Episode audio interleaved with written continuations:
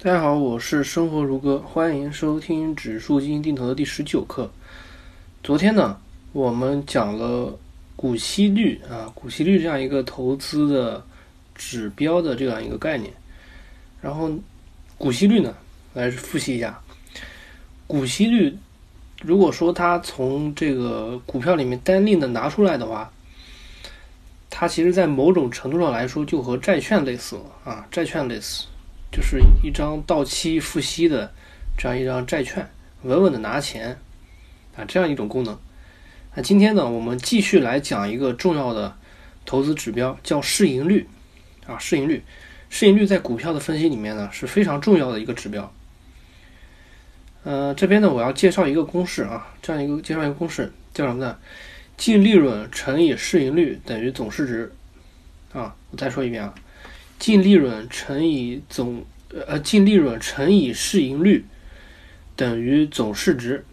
啊，这样一个公式。所以市盈率就等于什么呢？就等于总市值除以净利润。所以听好了，认真听好了，下面是问题的关键啊！我举一个例子，举一个简单的例子，大家便于更好的理解。如果说你现在想要去购买一家公司啊，购买一家公司。它的总市值是十个亿，总市值十个亿，然后呢，你拿出了十个亿，买入了这么一家公司，这家公司现在归你所有了啊，归你所有了。然后呢，这家公司呢，它每年的净利润，它每年的净利润是一个亿，每年净利润是一个亿，就是说它每年能给你赚一个亿。啊，这一个亿就是你的了。啊，每年给你赚一一个亿。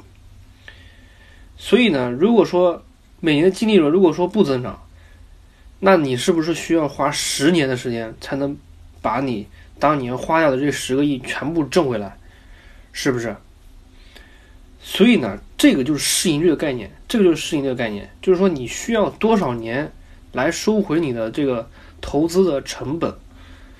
这就是市盈率的概念。再说一遍啊，市盈率最简单的一个定义呢，就是说。你需要多少年啊收回你这样收回你当初投入的这个投资的一个成本？这就是市盈率的基本概念。所以呢，我问一个问题啊，市盈率是越多越好还是越低越好呢？在很多行业里，当然是越低越好了。我刚才已经说过了，市盈率越低，你收回的你的成本的时间就越短呀，你很快就能回本啊，对吧？说明它现在的投资吸引力很大呀，对吧？如果市盈率低，说明它就说明它的估值就低呀。因为我跟前面已经讲过了，这个净利润乘以这个市盈率等于总市值是吧？市盈率低，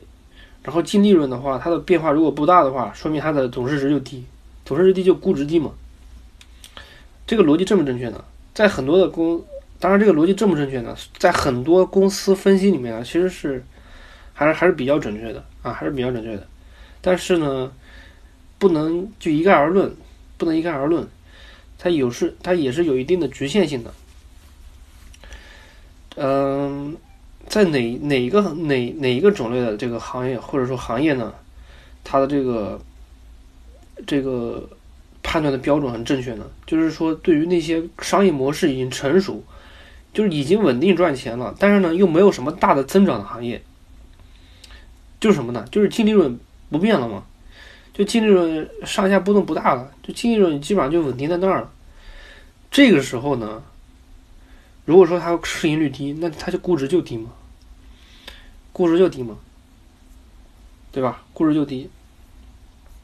所以对于这些行业，就是说没有什么增长了，但是它呢赚钱又非常稳定，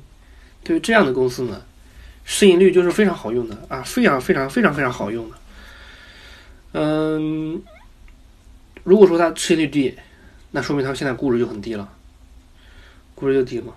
所以你就可以买嘛，因为它估值低，它因为如果说公司的价值不是不是那么低的话，它现在市盈率变变得很低，说明它现在已经估值便宜了，很便宜了。它然后它经过一段时间，它肯定还会价值回归的，就市盈率会慢慢升高，慢慢升高，把这个总市值拉上去，总市值拉上去之后呢，它的那个股价就上去了嘛。也也就是说你的价值回归的过程中你的股价就上升了股价上升了你就赚到钱了嘛就是这么一个概念。嗯还还有一个什么呢？就是说如果说对于成长性的公司的话它也是一定程度上也是符合的。嗯因为净利润它在不断的增长嘛净利润它在不断的增长净利润净利润是不断增大的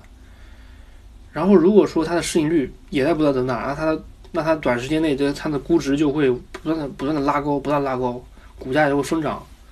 股价就会疯涨。但是如果它的市盈率还比较低，还比较低，说明它现在估值还没有到位嘛？估值还没有到位嘛？因为估值到位的话，它市盈率应该是很高的。呃，在那个给大家讲一个基本事实啊，就在牛市的时候，它那个公司的市盈率都是非常高的，非常非常高的，就是，嗯，有可能会达到历史历史的历史市盈率的最高点，就是判断这个牛熊市一个很很重要的标准。看整体市场的市盈率，如果说它市盈率已经非常非常高了，说明它的这个市场市场内的那个公司估值呈现一种泡沫化。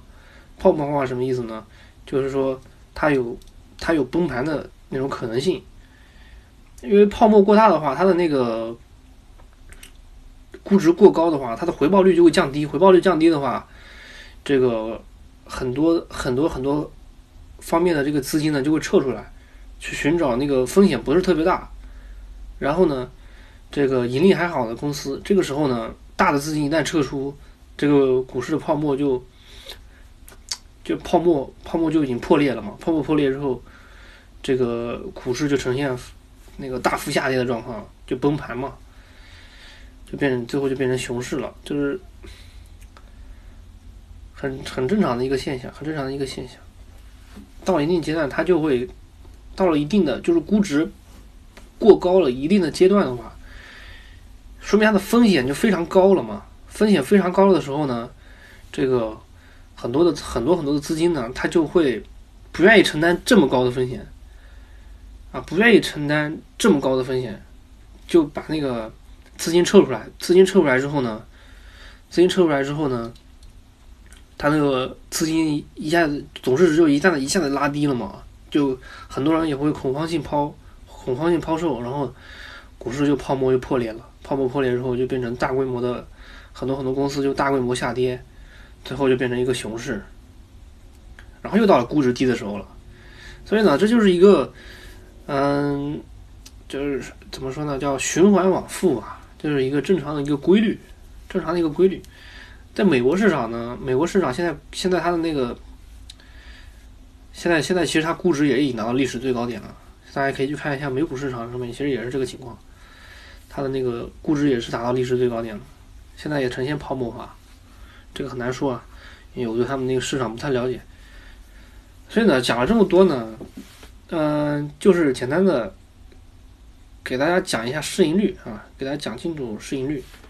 总结一下呢，市盈率呢，嗯，就是判断这个估值的高低啊，估值的高低，这是基本的一个功能。还有一个呢，嗯，这边我给大家补充一下，就是说它能判断市场的热度。判断市场的热度，如果市盈率过高，说明这个公司的市场热度很高。估值呢，如果说市盈率很高的话，市场热度就很高，估值就有泡沫化的风险。泡沫化就是说，就是泡沫化嘛，就是那个它的那个泡沫嘛，就是虚无缥缈的那个东西嘛，它本来不应该值这么多钱的啊，本来不应该值那么多钱的，结果泡沫化的意思就是说这个。那个人们的这个情绪呢，因因为人们这个市场的这个情绪过分乐观之后呢，就把这个公司把它的股价的推到了原来它不应该待的那个位置，就把股价拉到虚高了。拉到虚高之后呢，因为它不值那个钱，不值那个钱，所以它总有一天还还是会回到正常市值的，也就是说它还会大规模反弹，最后回到正常的市值。这就是一个泡沫化。好了，今天呢。就是为了给大家讲清楚这个这个这个市盈率的概念，它在我们后面讲的这个中长期还有长期的规划里面怎么判断这个投资呃中长期投资组合还是长期的投资组合里面呢？它的这个指标怎么使用是非常非常重要的。这是我为什么要给大家讲这两个指标呢？因为后面后面后面会反反复复用到这两个指标，非常重要，我就提前给大家先铺垫一下，给大家理解一下，后面使用的后面使用的时候呢非常重要，所以呢大家要好好理解这堂课的内容。好了，今天呢咱们就讲到这里，咱们下次再见。